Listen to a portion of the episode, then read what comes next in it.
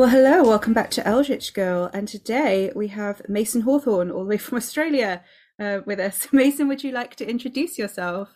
Uh, sure. So my name is Mason Hawthorne. I studied creative writing at the University of Wollongong, and I've been published in Unspeakable, a queer gothic anthology, and Monsters We Forgot anthology, and a few podcasts. I mostly write horror, queer fiction, and gothic fiction, and uh, I'm sharing some of that today. Yay!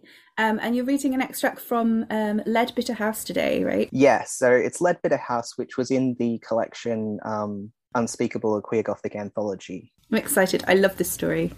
Like, when you're ready, um, if you'd like to read it for us. All right, here we go. The dark under the mangroves is not absolute. Reflections, refractions of light from the water dazzle and gleam between the tangled roots and the drooping canopy.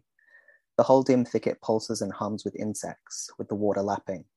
Elijah sways on his feet, staring into the shadows, listening, his whole body bending towards it, while a hand curls over his stomach, his nails digging into his skin hard enough to leave marks, even through his t-shirt. The sarong tied around his waist is damp at the knee, dark splotches on the hand-dyed fabric, and as he steps forward, it slaps against his leg, clammy, and he twitches and glances down at himself. At the tangle of white roots and torn foliage at his feet, at his fingers black with soil and clawing at his belly. Elijah shakes himself. The sun is hot on his shoulders and the top of his head, and when he glances across the property and over the jetty between the dark clouds of the casuarinas, the river is bright as magnesium. And after a moment, Elijah blinks and the river's negative is imprinted over the garden as he turns away. Everything smells herbaceous, green and wet, though it hasn't rained for, oh, months probably. And the paddock over the fence is all brown grass and thorny weeds, the horses there forlorn and seemingly abandoned. Elijah has lost track of the time he has been in the garden, pulling the weeds, upending clods of soil onto his own lap, barefoot in the slippery grass.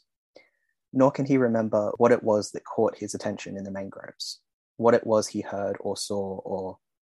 His efforts with the weeds are ineffectual. He could keep going until sunset and hardly make a dent. The whole garden is overrun. Overgrown. A shadow falls across Elijah, and he turns. Behind him is a weathered man shy of six feet with curling white hair that falls to his shoulders, and a great white beard stained nicotine yellow around his mouth. His skin is raw and broken, sunspots and cracks and spidery veins cross his cheeks, and his nose glows red. There's a boil under his left eye, inflamed and fit to burst. Are you Mister Davies, right? Are you the uh, gardener? The man has a coiled green hose in his arms and he scowls. Groundskeeper. Oh. Elijah's hands curl and uncurl, twisting the hem of his shirt until fabric strains and his knuckles creak. But you do look after the gardens, yeah? Davy's expression doesn't change. He scowls, nods once, and lifts a gnarled hand to scratch at his cheek. A drop of blood wells from the boil, but if it hurts, he doesn't react to it. This garden, I mean, those those tomatoes are going crazy, but everything else. There are so many weeds, and the zucchinis are all rotten. They're mush. Elijah is out of breath. His heart thuds so hard, his pulse flutters in his throat. His knuckles are white. I take care of it. Davy scratches again, and this time his ragged nail catches the skin, and the boil splits. Something green sprouts out of the hole in his face, and blood drips all the way down to his beard. The green thing unfurls, standing up out of the hole in his cheek. What? What does that mean? Elijah's voice pitches high and strained, and he gestures to the overgrown garden beds, the weeds and the thorns.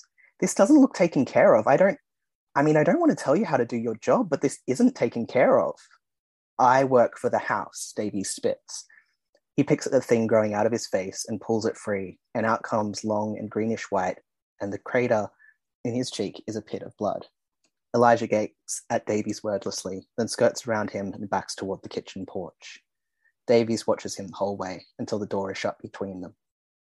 Fuck, Elijah says to the stillness of the kitchen. What the fuck? He drifts through the house, feeling the hardwood floor and then the hall carpet under his bare feet. Vaguely, the thought occurs that he ought to change or bathe or something. But then he's in the sitting room, where he had has begun to work at clearing the mantel. He's been doing a half-assed Marie Kondo. The stuff is sorted into three piles to chuck and to donate. And so far, the keep pile has a single small figurine of a bird. In the morning, he'd gotten into a kind of rhythm, clearing out the junk and making some small progress in claiming the house for himself. Now he struggles to begin again, picking things up and shuffling around. And then the rev of a car engine outside makes him jump and he turns and looks ju- out just in time to catch the taillights of his cousin's flashing car. Biting his lip, Elijah turns back to the mantel. He holds a garbage bag open and sweeps the rest of the clutter into it. China tinkles against metal, and then there is a loud cl- crack of something breaking. Every last thing is gone, taken care of. He ties the bag off, and it splits down the side. He wraps it in another bag and hauls it out to the bins. The pile of donations goes in a cotton bag and on the front porch, and he sets the little bird figurine back on the end of the mantel. The rest of the sitting room, the rest of the house, swims with stuff, a grotesque assortment of items tossed together by his aunt's dedicated hoarding. I love Sorry. that. Sorry. um, I yeah, I love the the little moments of body horror in that, with like Davies and the the boil and the like little tiny mm. sprouting thing, which is just just a little garden friend. Yeah, just a little peek. um, do you find yourself drawn to certain repeated themes or motifs in your writing? And is Leadbitter House a good example of some of these? And why do these come up for you a lot? So there's a lot of questions in there. Yeah, so in terms of themes or sort of motifs, um, yeah, so body horror comes up a lot. I'm not sure if that's a theme or like a genre, I, I suppose. Um, but yeah, yeah, I tend to end up writing a lot of stuff that I think is like, oh, this is a nice story, this is interesting, and then people read it and they're like, yeah, you're writing body, body horror again, like thanks thanks for showing me that before I've had my breakfast, like love that. So yeah, uh, the body horror stuff does come up a lot. um I think the other big thing for me is like um descriptions of natural world, like so a lot of plants and animals and sort of natural features kind of being very present in the story is a big part of uh what I write. Yeah, and that, yeah, so both of those sort of turn up a lot in Leadbitter House. Yeah. Why do you think, what what's the appeal of those for you? Like, why do you think you find yourself writing those sorts of things? Well, the body horror, I think, is kind of like, I don't I never really think of it as body horror until I've written it, and then I'm like, oh yeah, like um you know, doing a little bit of surgery on yourself is probably uh probably body horror. I'll put that in the list. Um, so it's just kind of like, I, I don't ever, I don't set out thinking like, I'm going to write some body horror. I sort of start off and I'm like, oh, here's an interesting idea. What, what if you were doing, you know, this thing? And then you sort of go down the garden path a bit, and then it ends up with like, yeah, you're going to have like a boil that has a plant growing out of it. That's the perfect image for this moment. So yeah, it's just kind of like, I, I don't know, sort of permeability of the body into like what else is happening in the story um, is kind of the way I get there. Yeah. Hmm. And what's the, um, I love the, I love the gothicness of a lot of your stories as well, and that you play with those sorts of themes and the aesthetic, because you've got some interconnected short stories, right? So this is one. Yeah. And then it's all kind of set in the same universe, or the same sort of mm. world, with some crossover characters and that sort of thing. Um, what was the other story that you had that was connected to this? Uh, so I think the other published ones I've got are Banksia Man, yeah. uh, which is set on a nude beach and involves um, some vagina dentata and cannibalism. And the other one is Darling, You're My World, which is like a little road trip with your vampire friend. Um, Yay! yeah. yeah, yeah. So I've got I've got a few stories written in this setting. Um, I've I think only those three are published so far, though. Yeah, yeah, and they're all sort of they all touch on themes of, I guess, could you yeah you could call it Australian Gothic. Yeah, I think yeah. um, it is pretty important for me to sort of ground my stories in Australian.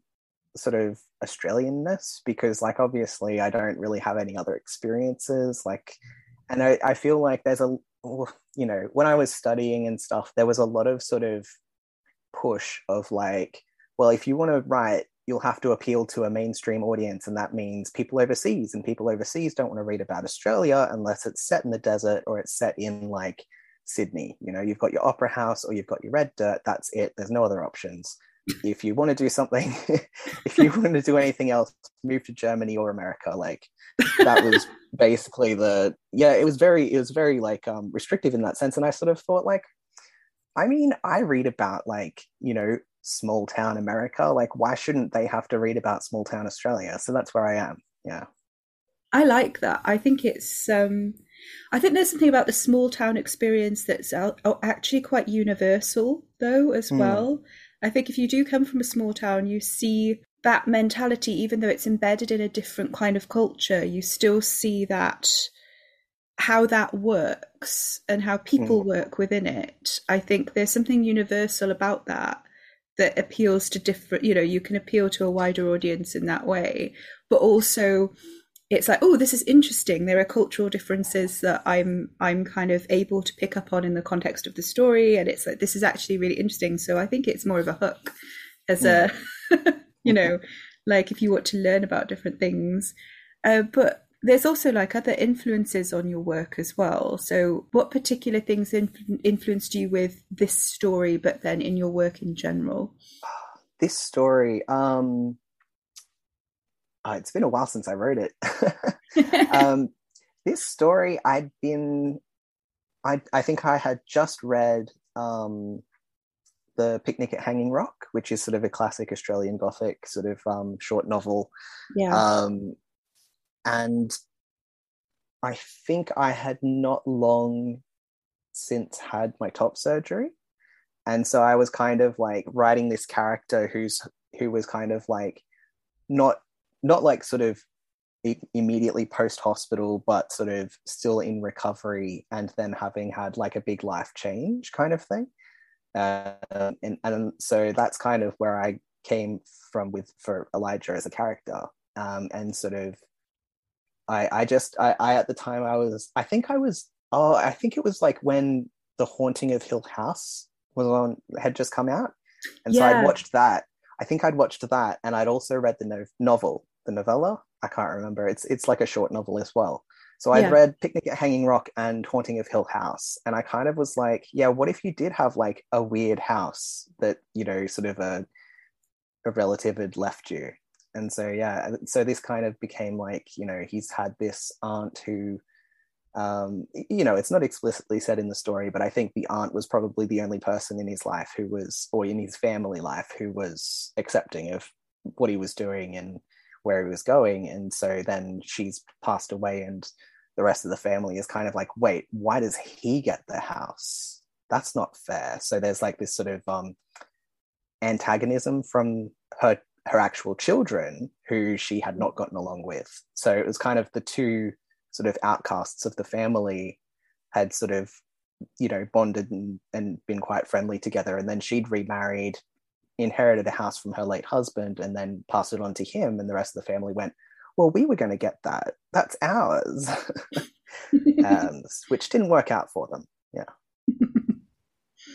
yeah, it's, um, yeah, it's a really good story. I was wondering what the... Um... What, in general, is the appeal for you in terms of the Gothic mode and how you choose to use that in your work?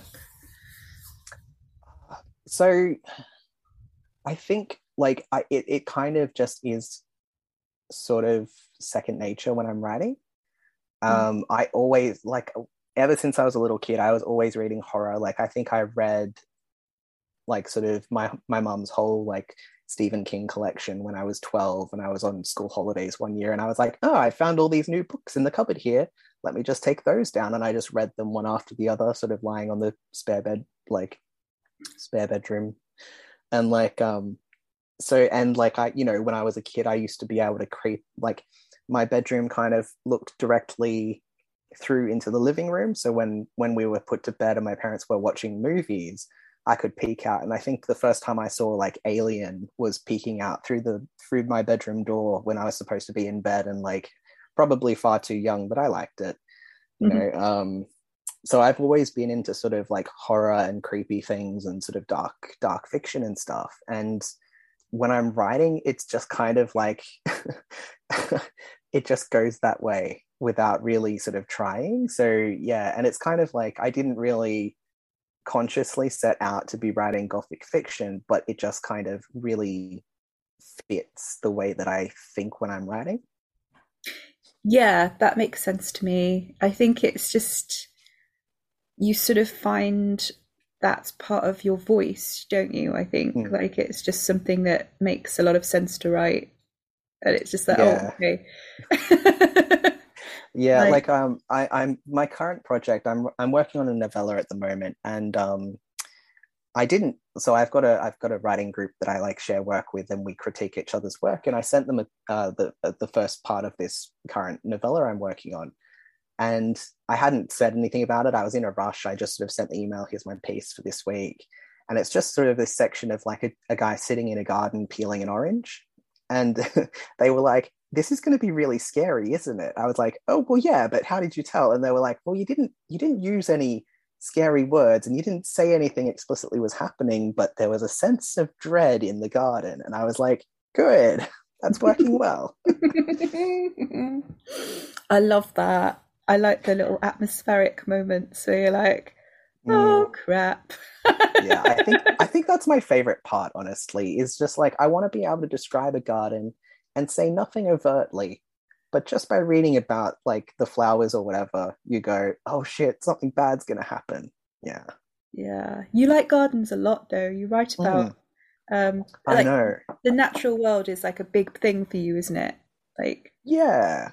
I think because like, you know, because the the town that these stories are sort of based around is based on the town I live in. And so like it like a big part of like growing up for me was, you know, walking over to the beach and walking along the cliffs and looking at the, so we have like uh, stone quarries here. So like just big chunks taken out of the landscape. And also there's like uh, the largest um, subtropical rainforest in the Southern Hemisphere is like ten minutes that way. So, you know, there's a, a huge variety of like natural landscapes and sort of different things that you can see, but also sort of, um, you know, backyard gardens and vegetable gardens and flower gardens and things, and sort of mangroves mangroves showing up a lot because there we've got a river here that has like beautiful mangrove swamps. Mm-hmm. So yeah, it's all just kind of like all the stuff that I've I've liked being around and looking at and exploring sort of my whole life, and it kind of works really well for the stories that I want to write. Yeah, I think there's a lovely synergy though as well between like writing about plants and trees and that kind of thing, and then thinking about the permeability of the human body mm. as well, because like I was just thinking of that episode of Hannibal where everyone's like covered in mushrooms. Oh, yeah yeah yeah that's sort of the connectivity that yeah and I I've, I've been reading a lot of books, so I read like the the Secret Life of Trees or the Secret World of Trees or something like that, about how like trees and their roots use mycelium to connect and share like nutrients and communicate in tree language and whatever. And I also read um the Merlin Sheldrake book, the the one about mushrooms, obviously. I can't remember what it's called though, but it's by Merlin Sheldrake. uh, I think he just won an award for it, which was like, it's an amazingly written book, like really beautiful. And I really enjoy like reading non-fiction stuff about, you know, plants and the natural world and stuff. So yeah, it all kind of comes together, and I feel like it gives me a better sense of like what I can express when I know like what the real thing is. Yeah. Yeah. And you always tend to do it in um I'm always in awe of people who write really good contained short fiction, which I think you do. And like oh, thank you. you like you you kind of um have you ever written anything in a longer form, or is like short fiction just where you live?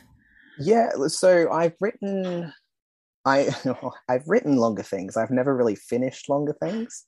Mm. Um, so I have like a third of a big fantasy novel written. Um, I wrote a novella, uh, sort of um, twenty, twenty-two thousand words or so, uh, which is part of this sort of collection of stories. I've got a fourteen thousand word novelette skulking in the shadows somewhere.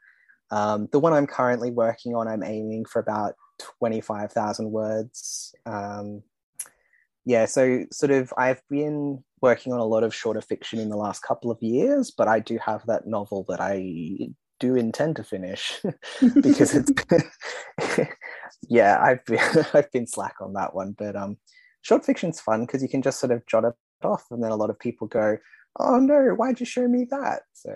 Yeah. Yeah, I was thinking like I've I've always struggled with the short form for for a long time until like the last couple of years, and I don't know if that's just because, you know, some premises don't work as short stories and some premises don't work as novels. Mm. And you know you know what I mean? Like yeah. Yeah, yeah, for sure. Like I think it's also like a completely different process. Like writing a short story versus writing a novella or writing a novel, it's like, you know, in a short story, conceivably, you could sit down and finish it in a couple of hours. With a novel, it's like, no, you've got to hold the idea in your head and keep it working for the whole time it takes you to type it out. And, you know, maybe you're like a, a sort of amazing fast writer and you do it in six weeks and that's great, but I can't do that, or I haven't so far, you know? Yeah. Um, so I think that's, for me, that that's kind of the biggest hurdle, is being able to hold that clarity of purpose together for long enough to actually get the piece finished. Um, yeah. Yeah. And I think like, what, what is it about the short form for you that makes it a good vehicle for the premises of your work? Like, why do you think it, it works better that way? Yeah, I think a lot of the things I think of, it's like, um, well, a lot of the short stories I write, it's ideas where I'm like, yeah, I like that as a, as a concept, but I don't think it really has legs. Like I'd rather live it, uh, I'd rather give it like a short, you know, short, like flash in the pan, like, yeah, that's great. And rather than sort of like, I, I feel like with some of them, there's definitely the danger that I would sort of run them into the ground of like, yeah, this idea is great for four thousand words, but like at sixty thousand, it's getting pretty thin, you know? Mm. Um, yeah. So I feel like it's, you know, I, I leave my options open. Like, I think I could, you know, there are some things where I think like, oh, that'll work in a longer form, but when, when, when I get to it. Um, but yeah, I think, yeah. But also, you know, having said that, uh, no shame in redoing the same idea. If it's a good idea, it's worth doing twice. Yeah. So yeah. I could write longer things. Yeah. Just expand. But I think that's it, isn't it? Because like with a short form as well, you can just layer those things on. Mm. So it's more like you're building it upwards with like, here's the premise, you've got the beginning, middle and end, that's four thousand words done, and then you yeah. can start kind of layering things into that instead of stretching it. Yeah. Thank you. Yeah. Yeah. I feel like, yeah, I'll, I'll, I think that's kind of like, um, with the novel that I've sort of stalled out on at thirty thousand words, which I will finish one day. It's um, it's it's sort of similar ideas. It's kind of, so the concept is like, I was like, oh, I want to write like a fantasy story, but I want it to be based on like ancient Rome rather than medieval, because yeah. like I'd, I'd been reading a lot of nonfiction about ancient Rome and sort of that sort of thing. And I was like, oh, but you could do some really cool, weird stuff with that, the, the way that they did things and the way that they thought about things. And so that was kind of the concept for that. But that, yeah, I was finding like for sort of planning that novel, it's like, it, it is, you know, trying to stack things in rather than trying to stretch things. Cause I, I really hate, you know, reading a book and going like, okay, yeah, I get it. We got this like at the first, you know, third of the novel, please just give me something new. Mm. I kind of want to keep building things in, but have them feel like, oh, of course, that's how the world works. Like that makes sense given what we've, so it's a little bit complicated. Is it? Yeah, but it'll, I'll get there. Yeah, I'm excited. I've actually got like three books about Carthage and Hannibal sitting over there, like um because I I kind of got into a Punic War phase. Yeah. I, I find it really interesting the way that like Roman religion becomes sort of a mechanism of state control, like yeah. that whole thing of like, no, you have to do it our way because that's how we keep the state like actualized. Yeah, it's, yeah, it's really creepy, but also like very interesting. Yeah, yeah. um, sorry, back to Gothicness. Yeah. um, So yeah, so in your short stories, like we said, they're kind of, you've got some interlinking ones, um, and I, I'm wondering like how, what the difference is between, you know, so for example, instead of doing like a, a series of novels in which you, you know, you kind of um, follow these arcs through, and um, in a novel you can have like B plots and all sorts of things, and so it's, you know, this uh, linear story. With short stories, how do you handle arcs in interlinking ones? Um, yeah, so with my short stories, I generally try to have everyone should be able to be read on its own. I think I have one or two, I think only one actually in the in the lot that I've written so far, which depends on having read the previous like three or four stories that it's related to. Um, so like overall, I would like to have the sort of arc that's going through the multiple short stories be completely optional. Um, it's just that one story really where it, it really needs the other ones to prop it up, um, so it makes sense.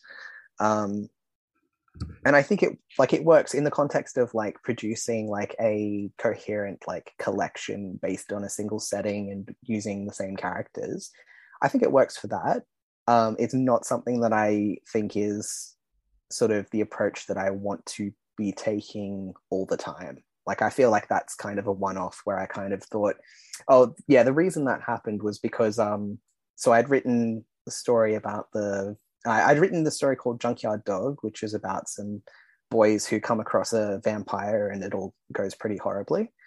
Um, and I'd written a story about a a baby minotaur who's been yeah. raised on a farm in isolation. And at the end of the Minotaur one, I was thinking like, oh, it'd be cool for the vampire boys to show up and like befriend him. And then that didn't fit. Like a lot of these things where it's like part of the interconnecting stuff, it's like I I had the thought early on of like, oh, it'd be cool if these people showed up here, like in the background. And then it just ends up for not for whatever reason not working. But because I like the idea of it so much, I'm like, I could write that a story for its of its own, you know? And sort of it's kind of kicking the can down the road and like bringing more stories into it, um, because it just didn't fit into what I wrote to start with. But yeah, so like Leadbitter House kind of has one of those as well. So originally uh, there's a character for the other novella that I wrote. Uh, so the other novella I wrote in the collection is um, Outside Angels, which is about a reverse werewolf. Um Yeah, and the, re- the the reverse werewolf was supposed to be a character in Leadbitter House, but I sort of got to the end of Leadbitter House and was like, "Oh, there's really no room for this here. It's just not going to work. I'll just cut that and do something else with it later." And that turned into Outside Angels. Yeah, that's cool. So, yeah. yeah, do you do you plan on expanding the world that you introduced in Leadbitter House um, a little bit further? With, I mean, how many? So you've got three stories now. Yeah, three published so far. Um, yeah. So I've got, um, I, I've got sort of two novellas, a, a handful of short stories, and the novella that I'm working on currently are all kind of set in the same, um, world. I'm, I'm hopeful of like publishing the collection altogether. But uh, if it comes back from the submissions I've sent it on and isn't there's no takers, I'm probably going to start trying to publish more of the short stories individually and then try again later for the collection. Yeah. Um, yeah. I do so like that eventually. Collection. Yeah. yeah. It, it, you know, it's it's eventually. It's it's all like there's no, I don't have a time limit. Yeah. Is there anything that you would like to plug or like to mention while you're here?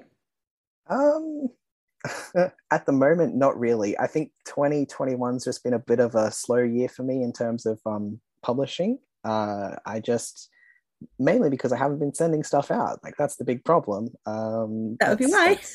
yeah, that's that's why it's so slow. I would say um check out if you haven't if you haven't read it, check out Unspeakable um Queer Gothic um anthology because that has some great stories in it. Uh, even aside from mine. um yeah there's a lot of like really cool stories in that, so if you haven't read it, check it out. And also like you've got a talk um with the Romancing the Gothic. Oh, I think you did. Yeah, So I did a I did a talk with Romancing the Gothic. Um, yeah, no. So I, I wrote my honours thesis about the Hannibal Lecter novels, doing um, structure and characterisation in the Hannibal Lecter novels, which was fun. And then I wrote a paper about gender specifically, which was also fun. Yeah. And then I did it for Romancing the Gothic, which was great. I think that was a Sunday talk, wasn't it? Not a Saturday one. Yeah, it was a short one. Yeah. It was a short one. Yeah. It was, oh, I found you. It was, is this our great becoming, gender and adaptation yes, in the Hannibal Lecter franchise? Yeah. Yes, um, and that's, that's online it. on YouTube. So if anyone that is, wants to watch yes. that, um, that was a really good one. I did a live tweet of that, I think. That was one of the yeah. first ones I did a live tweet for. Oh, nice. Yeah. Yeah, it's great. Yeah, I think I also have like a published version of that paper in um, a horror magazine, digital oh, okay. magazine, digital horror magazine, something like that. Yeah. um, yeah, my memory is not great for things. Same. It's fine. Words. What? Why? Oh, thank you so much for that, Mason. That's um, that's ah. really lovely to chat to you. Yeah, no worries. And um, I think that's all we've got time for. So I will see everyone on Thursday for the next episode of thirteenth, and hopefully everyone will have a good week. Bye now.